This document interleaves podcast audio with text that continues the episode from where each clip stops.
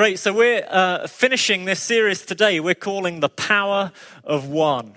And we've been looking at seven really, really important things for you to believe as a Christian, which are foundational to the Christian life. And also that if we grasp these things properly, then they have massive impact, not only on our life, but on the whole world as we seek to minister the gospel and the love of God to everybody we meet. So we're going to read from Ephesians chapter 4 verses 4 to 6. It says, There is one body and one spirit, just as you were called to one hope when you were called. There's one Lord, one faith, one baptism, one God and Father of all, who is over all and through all and in all. And here's the truth that we're looking at today there is one God and Father who is through all and over all and in all. Happy Father's Day. We're going to be talking about God the Father. And here's the hope today that you get to know him better. And here's the hope today that for some of you, you need healing in this area of knowing God as your Father because you find it hard to look at Him that way. But this is something for all of us that we're to grow into a deeper knowledge of, according to the Apostle Paul. It's one of seven important things that he says. I don't know if you, you there's that famous sort of uh, Indian fable about some blind men discovering elephants in the jungle. And the story goes that each of them finds a different part of the elephant and they all seek to describe it in their own way. And and they all come up to different conclusions. And the very obvious conclusion of that story is this that if you want to find out what an elephant looks like, ask somebody who knows about elephants. Because actually, if everybody is just trying to find out what a bit of an elephant looks like, then we're in trouble. But if you ask somebody to describe an elephant who knows all about elephants, we're, we're, in, we're in the business there. We can find out. Well, this is what John said in John chapter 1, verse 18, talking about Jesus and how he shows us the Father.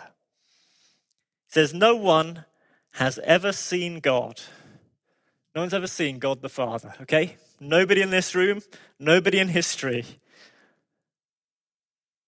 except the one and only Son, who is himself God and is in closest relationship with the Father has made him known.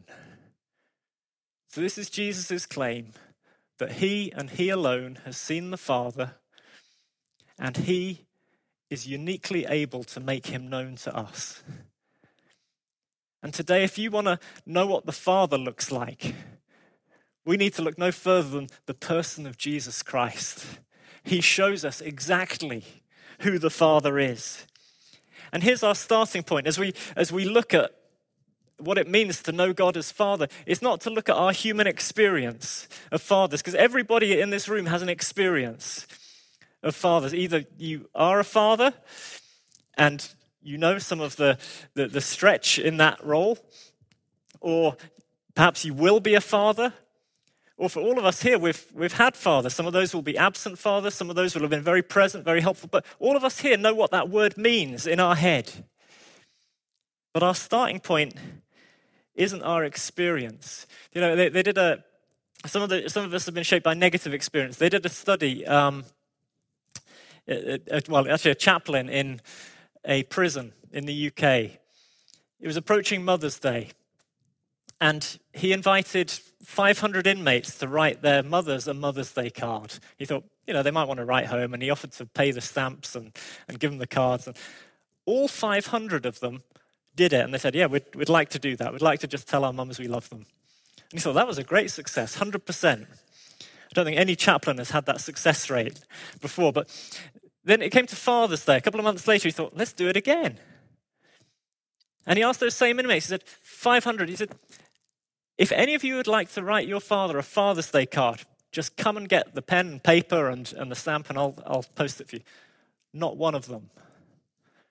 Not one of them wanted to send their father a Father's Day card. That tells you something about the dysfunction of family in our country and, and how it is for certain people that father can just seem like, like such an unhelpful influence on lives for some people. But perhaps your experience has been very positive. Here's the danger for you that you limit your view of God based on a positive fathering role model. And you know, the fatherhood of God is so far above any human experience. His love is so much greater than any imperfect human father, good or bad.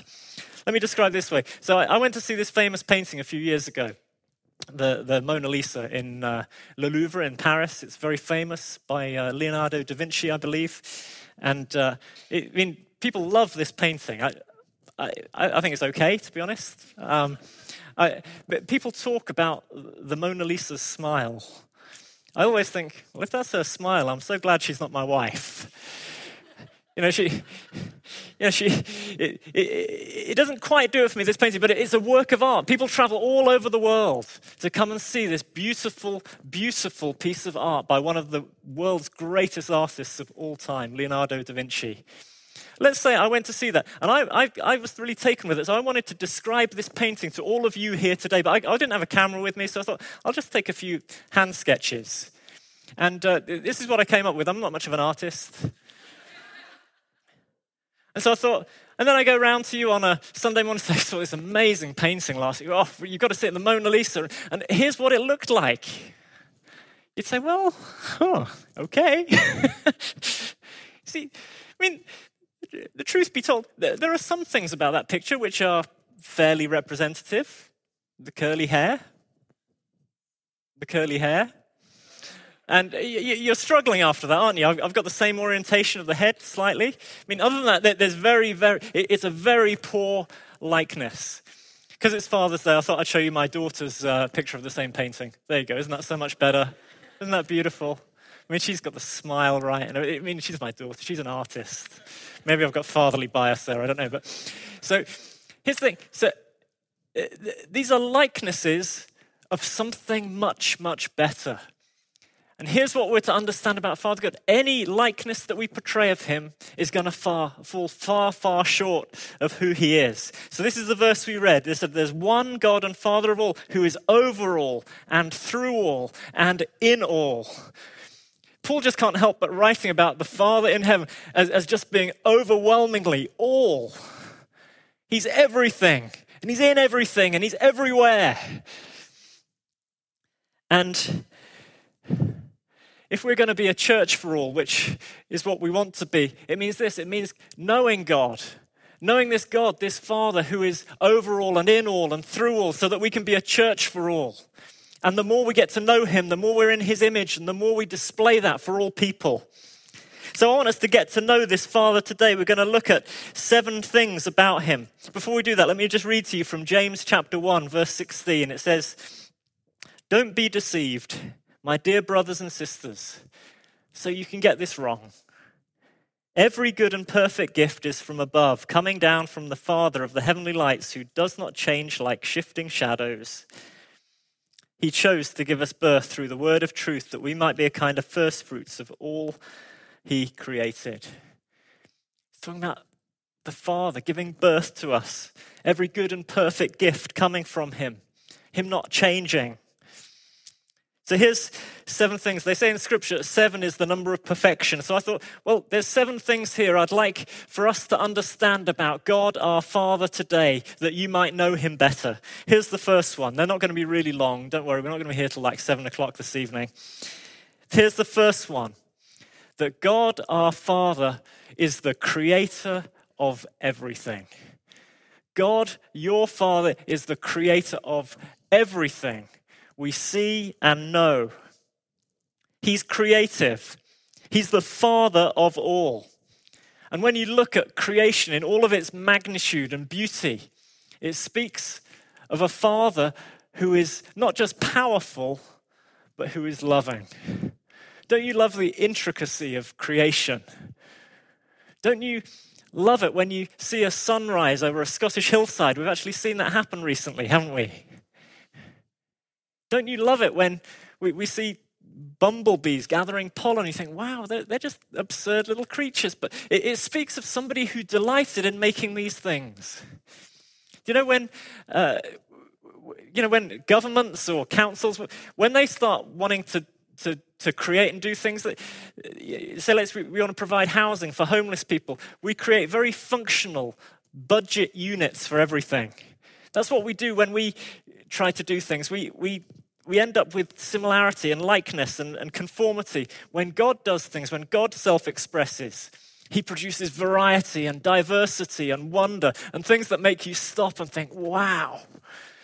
And this is what the Bible says about this God it says, He loves all that He has made. He loves it. And it shows in every bit of creation. It speaks of a God who is the source of everything. In Romans 1, verse 20, it says, Since the creation, God's invisible qualities, his eternal power and divine nature have been clearly seen through all that has been made. This creation speaks of a God of love. A God of love.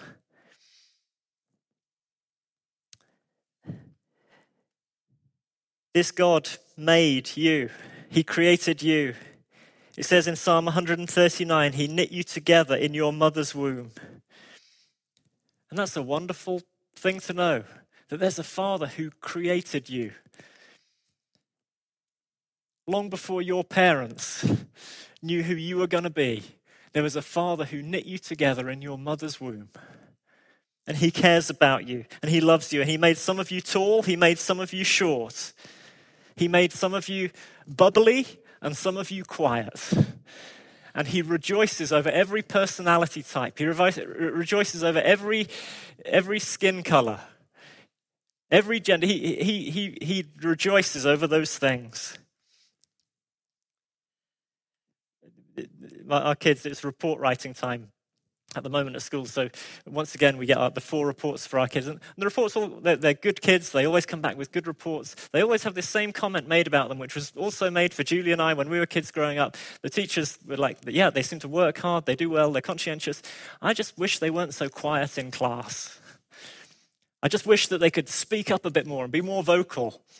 And uh, this year, they actually created a space on the report form to write back to the teacher your comments on their report. So this year, Julie and I thought, well, you know what? We wrote back and we said, you know what? Some kids are just quiet learners. That's the way God made them.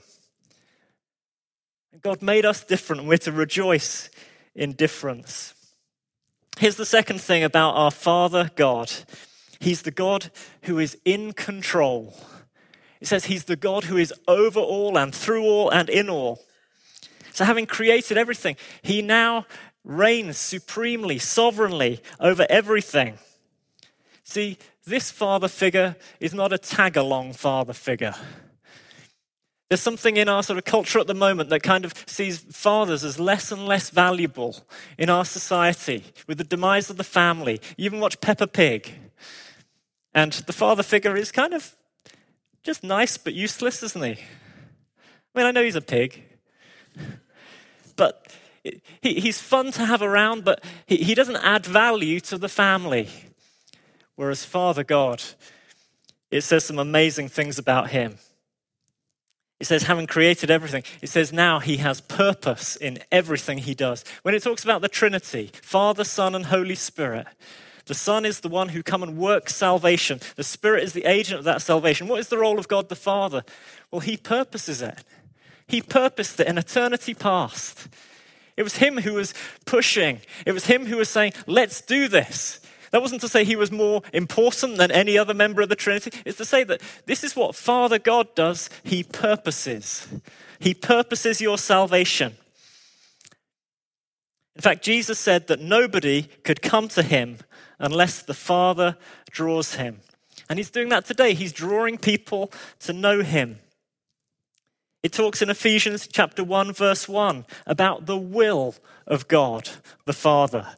It talks about grace and peace coming from God the Father. It talks about every spiritual blessing in Christ coming from God the Father. See, this God is active, He's in control. But here's the thing about this Father who's in control He's not controlling. He's not controlling, he gives incredible freedom to all his creation. Even in the Garden of Eden, that was perfect, he, he put an opportunity there for them to sin if they wanted to. He doesn't just give duties, he gives gifts. He's generous. He doesn't rule with control, but with grace. He gives freedom. He's generous at every turn. And this is your Father. It talks about, in Ephesians chapter 1, verse 8, it talks about the riches of God's grace that He lavished on us with all wisdom and understanding. Don't you love the way God gives His grace to you? Not on a drip feed. He gives it with lavishness, with the generosity of a father. And Jesus demonstrated that as well.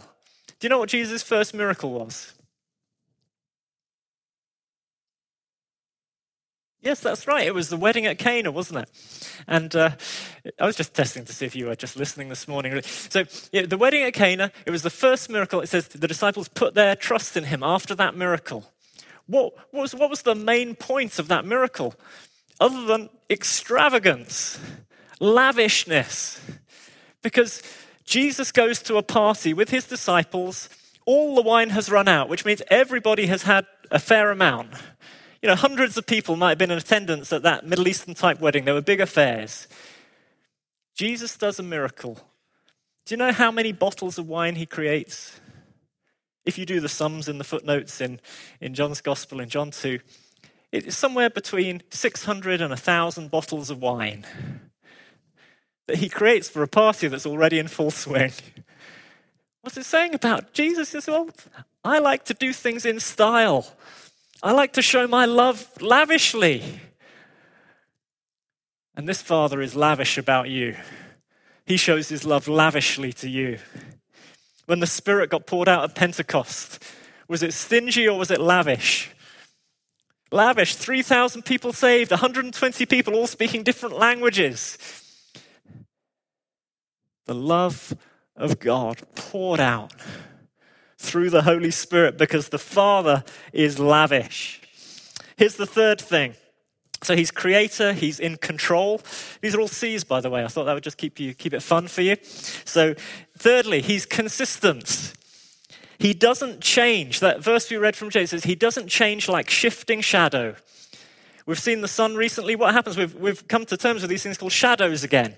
And what you notice is throughout the day, the shadows move. And if you've got a table in the sun, then you have to keep moving your chair slowly, don't you, to kind of to keep to make sure you're in the right place. Well, here's what some people think about God. They think, oh, he changes. I think, you know, he, he loved me yesterday, but I've sinned today, and I, I bet he feels differently about me. He doesn't change like shifting shadows. He's consistent. He loves you today. He loved you yesterday. He'll love you tomorrow. He'll love you next week. And that's because it's not about you, by the way, it's about Him. It's about the love that He shows. Human fathers are affected by all sorts of things. We're affected by the pressures. We're affected by how well our job's going or not going. We're affected by our marriage, how that's going or not going. We're affected by other relationships. We're affected by what our children are doing. And all of those things means we have good days and bad days in showing parental love. But you'll never catch God having a bad day because his love is consistent. Malachi 3 says, I, the Lord, do not change. And that's a wonderful truth to have about his love, that his love for you will not change. Lamentations 3 says he's always there. It says, The steadfast love of the Lord never ceases, his mercies never come to an end. They are new every morning. Great is your faithfulness. When you get up in the morning, God loves you. When you go to bed at night, He loves you. When you get up the next day, He loves you. When you go to bed the following night, He loves you. It's an unchanging truth. You don't need a barometer to tell you whether God loves you today. He loves you, He loves you, He loves you. He's patient and kind. Psalm 145 says, The Lord is gracious and compassionate, slow to anger, and rich in love. Oh, how different. Ever go on Facebook and take exception to what somebody says? People just rant at each other just like that, don't they? Angry conversations. Well, God's not like that. He doesn't get provoked just like that. He's slow to anger. This kind of love has no place for fear. 1 John chapter 4 says that there's no fear in love, for perfect love drives out all fear. Some of you have had experience of human fathers where you have left you terrified.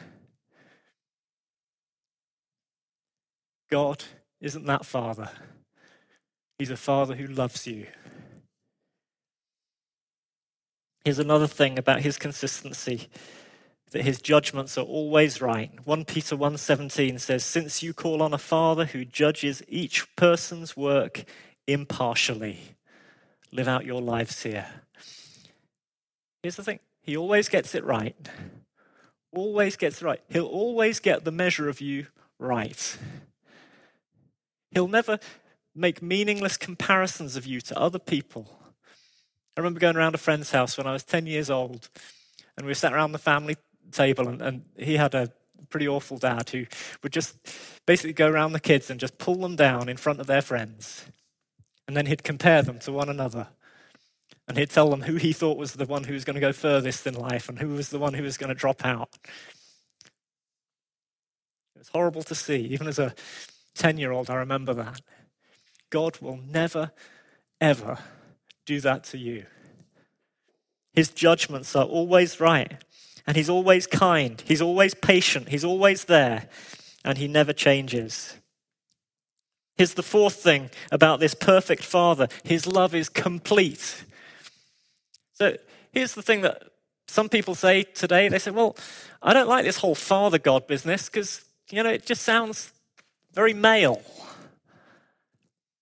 Well, actually, God isn't male or female. The Bible says he's spirit. So when we understand who Father is, we're not making a comment about God's gender. Okay, so it says when he when when when God made man and woman in the Garden of Eden, it says, in his image he created them, male and female. So, what does that tell us about this God the Father who created male and female? Tells us this that both of those are in his image. So, this Father, in the way he expresses love, he expresses it with both fatherly and motherly characteristics. So, his fatherliness includes all the wonderful attributes of perfect fathering and perfect mothering. So, that verse we read from James earlier, it talked about him giving birth to us through the word of truth. Any men here appreciate what that means? No, that, that's, a, that's a female attribute, isn't it? Isaiah 49, verse 15, it says, Can a mother forget the baby at her breast and have no compassion on the child she has borne? Though she may forget, I will never forget you. God the Father is described as a nursing mother who shows deeply that maternal kind of love for his people, as well as every fatherly attribute as well. Here's the fifth one He's comforting. In fact, he's described in 2 Corinthians 1, verse 3, as the God of all comfort. It says, Praise be to the God and Father of our Lord Jesus Christ, the Father of compassion and the God of all comfort, who comforts us in all our troubles. This Father helps us when we need it. He's not distant. He doesn't just let us get on with it, He comforts us when we need. Here's the sixth one He's caring. He knows us and He knows our needs. In fact, Jesus said, Your Father knows what you need even before you ask Him. It says, He knows the number of hairs on your head. That's to say, He knows more about you than you do.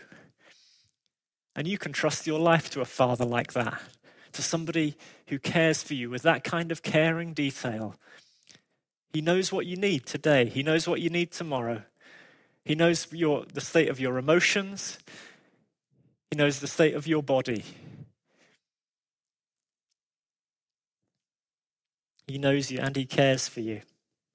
Here's the seventh one He is close. He's close. In fact, he encourages you to approach him as Father. Jesus demonstrated this. When he prayed, he would pray to God as his Father. Now, fancy doing a little bit of language this morning? A bit of Aramaic, perhaps? Yeah, I'll take that as a yes. Okay. So, so Jesus, the, the language of Jesus' day was Aramaic, okay? The, the, the written language was Greek, but they spoke Aramaic. And so when the gospel writers came to write their, their, their sort of the gospel, the, the version of Jesus' life down, they, they would write it in Greek. They'd summarize the things he said, his teaching, his actions. But there were occasions where they would quote Jesus verbatim. And you of think, well, why would they do that? And it was because there were moments where you just had to be there and they didn't want to mess with the translation. They didn't want you to misunderstand. So here's some examples. There was a time when Jesus put his fingers in a deaf person's ears and he healed him. He put his fingers in his ears and he said, Ephphatha. And if you were telling that story later on, you wouldn't translate it. You'd say, and he said, Ephphatha, meaning be opened. There's another time when there was a girl who died, and Jesus went in the room, he put his hand on her, and he said, in Aramaic, Talitha kum, which, if you translate it, just means little girl, get up. But when people were telling that story, they said, and this is what he said, Talitha kum. Because it kind of sounds good to quote it, doesn't it? Here's another thing that Jesus said on the cross as he hung between heaven and earth, paying the price for our sins. He said, Eloi, Eloi, lama sabachthani, which means, My God, my God, why have you forsaken me? And again, they didn't want to translate it. They said, That's exactly what he said on the cross when he called out to God as he was taking our sins. Where does this bring us back to? Well, because when Jesus prayed to God, he called him Abba. Not Super Trooper, Abba.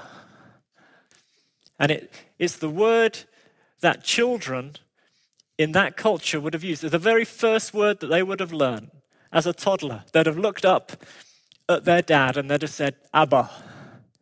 But it was also the word used by grown up children in a respectful household to speak to their father, Abba. It was the same word. And when Jesus prayed in Gethsemane to his father, in Mark's gospel, you find, again, he doesn't translate it, he just says, Jesus prayed, Abba. The Apostle Paul, when he summarizes your relationship with God now, in Romans 8, verse 15, says, You have received the Spirit. The Spirit you received brought about your adoption to sonship, and by him we cry, Abba, Father. Here's the likeness Paul is drawing. The same relationship Jesus had with his Father is the relationship that you're to enjoy with the Father. Galatians 4 6. Because you are his sons, God sent the Spirit of his Son into our hearts, the Spirit who calls out, Abba, Father. God's drawing you into this place where you're his son, his daughter, his child, where you belong to him and you enjoy that relationship. How does this affect us? So I've got three things that I just want to uh, close with to help you apply this into your life. This is a rock. This truth about the Father's perfect love for you is a rock that you're to build your life around. He's the head of the family of God. And because he's loving and purposeful, he can be depended on. And if you were to read these verses from Ephesians, if you read them in their context, you find out the verses before is an encouragement and a plea towards Christian unity. And you find the verses following it are an encouragement to see the diversity of the gifts of God in his church apostles, prophets, pastors, teachers, and evangelists. So, how does this truth that God is Father help us in its context? It's this it gives us identity. Identity. In fact, these are three eyes. I was, I was on this whole thing today. I've got three eyes for you identity, new identity. He chose us before in him before the creation of the world. In love he predestined us for adoption to sonship through Jesus Christ in accordance with his pleasure and will. This is the place where we find security in the Christian life.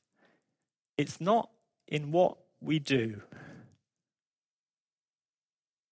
It's not in what we do. See, if he'd missed out these verses and jumped straight into Ephesians 4 about apostles, prophets, evangelists, pastors, and teachers, then perhaps the most important thing we could think about our life is this well, I'm Apostle Andrew, or I'm Prophet Peter, or I'm Pastor Paul, or I'm Evangelist Eva. See, we'd all, we, we could end up going through church and through life saying, well, yes, I, what you need to know about me is my gift and what I do. That's what makes me important around here. When you know God as your father, what you do is totally secondary. Because here's the most important fact about me I'm loved by him. He's my father and I'm his son. I'm adopted. Now, adoption these days is, is still a wonderful, wonderful, powerful thing. It was different in Roman days when Paul would write this. And here's generally what happened in adoptions it was wealthy families who adopted in the Roman world. And they did it mainly because they needed an heir to share everything with. And so here's the imagery that Paul wants us to get hold of today. We're adopted into the family of God. We're his children. We're sons. That, that, that, uh, sons had more rights than daughters in those days. That's why Paul calls us sons, whether you're female or male. But here's the truth about adoption God wants to share everything with you. Every spiritual blessing in Christ, yours. One day, he's going to give everything to you because that's his heart towards you. And that's the most secure place you can be. Now, in my experience, in this life, God will sometimes test that security. And the very things that we love doing and the very gifts that we feel God has given us to do, sometimes God will take us out for a season. So sometimes you might be it might be a season of, of, of, loss, or it might be a season where uh, God blesses you with children. Uh, it could be a time when you're, you're taking time out of your career and you suddenly feel less valuable about yourself because you feel like I, was, I had this high flying career. I was doing all these amazing things in church. And, and, and then God takes you into a season where you think, gosh, I just feel, I just feel bereft of what I was doing. Find your security in God. God brings those seasons to bring us back to Him. And we do well when we find our security in Him, and then He, he, he gives back to us.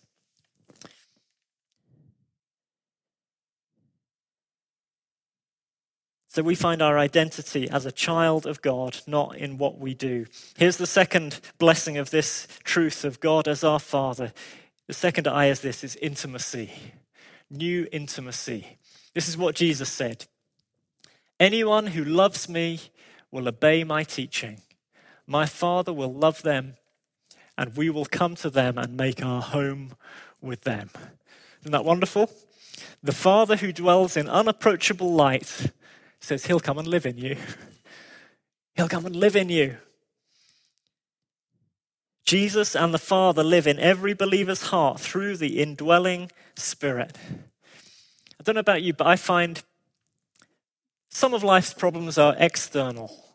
There are things I need to fix or do or sort out. It's out there. But many of the challenges of my life are internal. Do you ever find that? It's the way I think or feel, it's my insecurities, it's the things that I don't want to articulate. You know, when you come to small groups and you, you discuss the preach every week, question one is never, please everybody share your worst fears and anxieties.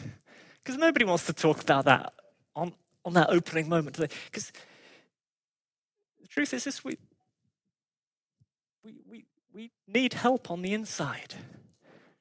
The Father knows us, He knows every thought, He knows every motive.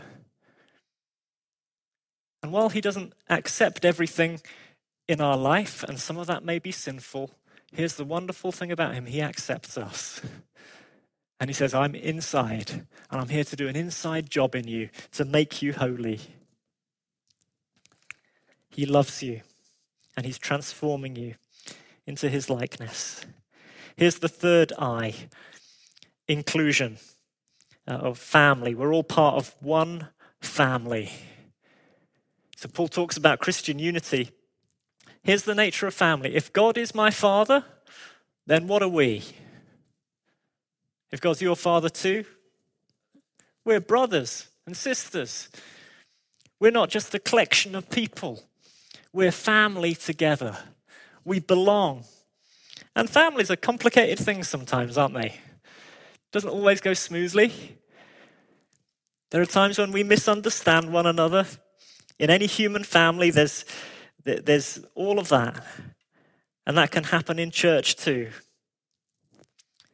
When you're first a Christian, you just think every Christian you meet is amazing, and that novelty wears off after a while, doesn't it? But here's the truth. If you're sitting here today and you think, well, no, that's not my experience. You know, I've never been annoyed by Christians or, or, or had to forgive. Here's my challenge to you I wonder if you're going deep enough with your relationships. Because God wants us to be deep enough where we risk things with one another, where we expose things, and where there is sadly that opportunity for hurt. And that happens, not meaningly, usually not meaningfully. Make sure that you go deeper into these wonderful relationships that God has blessed you with. It's all part of you becoming a son or daughter in God your Father's image. There's a verse in Zephaniah chapter 3, verse 17, and it says, I'm going to paraphrase, it says this that God sings over you. It's an amazing thought. God sings over you. He's powerful, He's loving, and He takes great delight in His people. I'd just love to listen for a moment because I feel there's a healing work to go on for some of you here today. For God the Father to minister his healing love to you and to restore his image to you.